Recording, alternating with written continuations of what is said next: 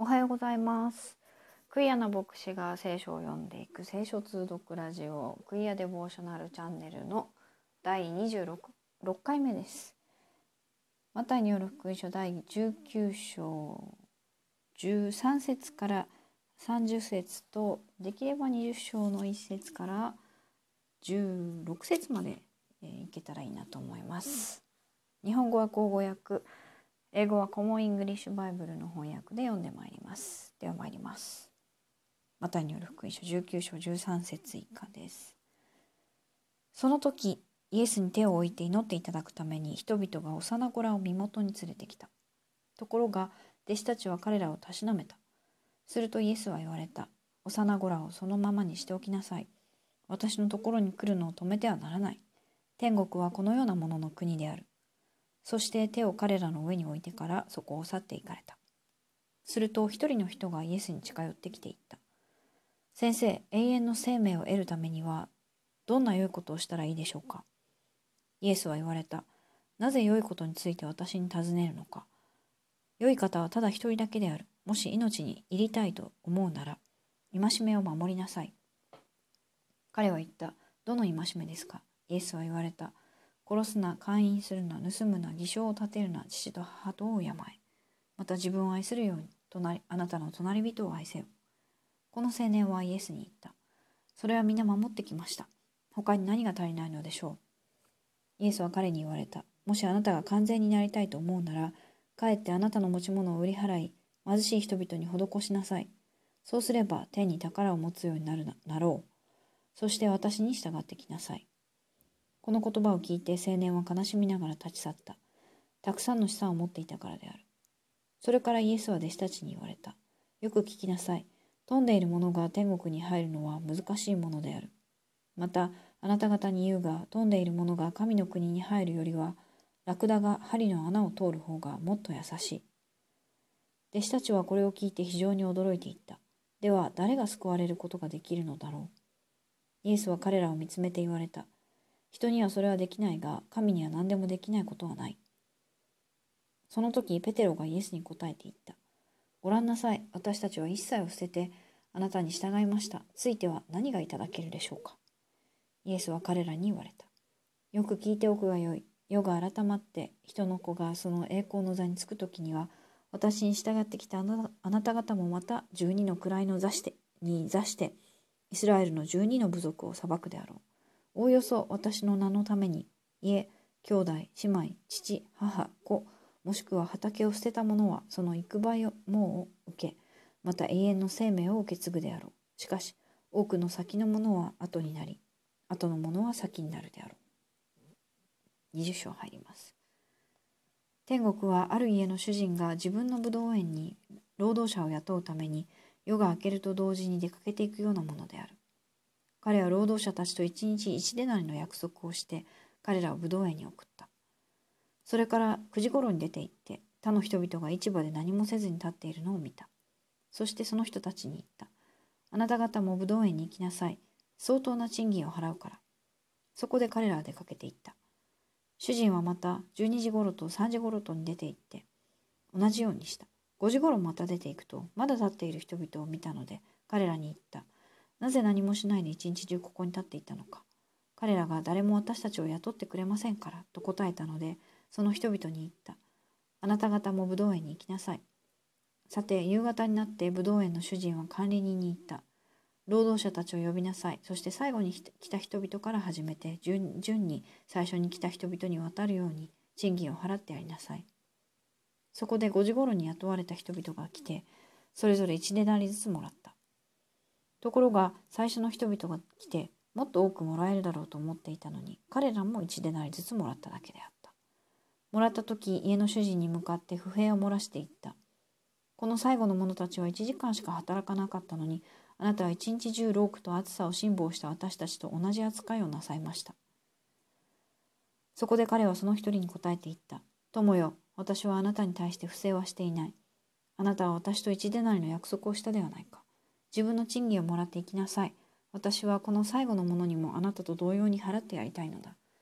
自分のものを自分がしたいようにするのは当たり前ではないか。それとも私が気前よくしているので妬ましく思うのかこのように後のものは先になり里のもの先のものは後になるであろう。はい、16節までです。はい、では英語の方ですね19章の、えー、13節から。Some people brought children to Jesus so that he would place his hands on them and pray. But the disciples scolded them. Allow the children to come to me. Jesus said, Don't forbid them, because the kingdom of heaven belongs to people like these children. Then he blessed the children and went away from there. A man approached him and said, Teacher, what good thing must I do to have eternal life? Jesus said, why do you ask me about what is good? There is only one who is good. If you want to enter eternal life, keep the commandments. The man said, Which ones? Then Jesus said, Don't commit murder, don't commit adultery, don't steal, don't give false testimony, honor your father and mother, and love your neighbor as you love yourself. The young man replied, I have kept all these. What am I still missing? Jesus said, If you want to be complete, go, sell what you own, and give the money to the poor.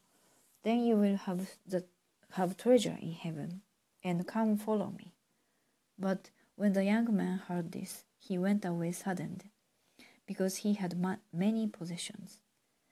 Then Jesus said to his disciples, I assure you that it will be very hard for a rich person to enter the kingdom of heaven.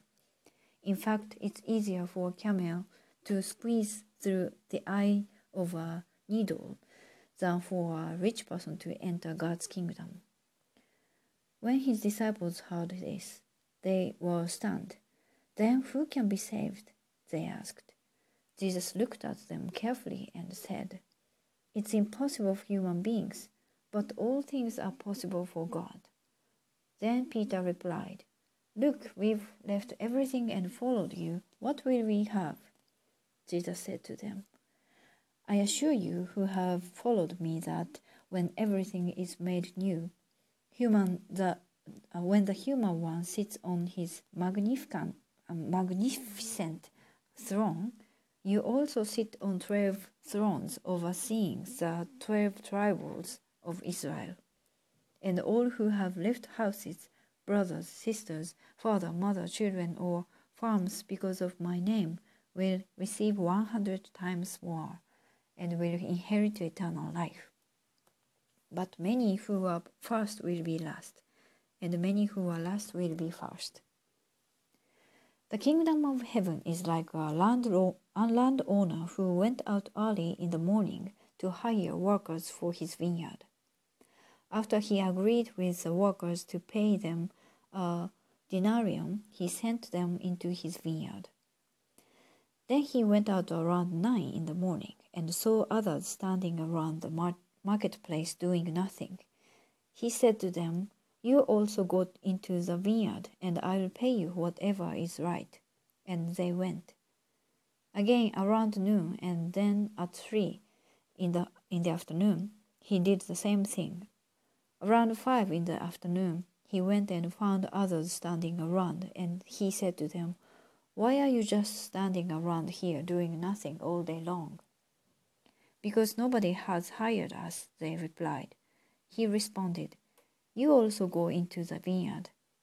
When evening came, the owner of the vineyard said to his manager, Call the workers and give them their wages, beginning with the last ones hired and moving on finally to the first.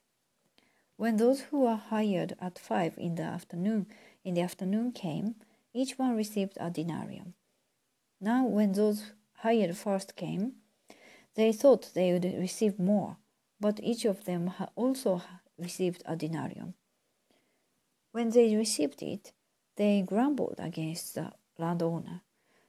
These who were hired last worked one hour, and they received the same pay as we did, even though we had to work the whole day in the, low, in the hot sun. But he replied to one of them, Friend, I did you I did you no wrong. Didn't I agree to pay you a denarium? Take what belongs to you and go. I won't give I want to give to this one who was hired last the same as I give to you.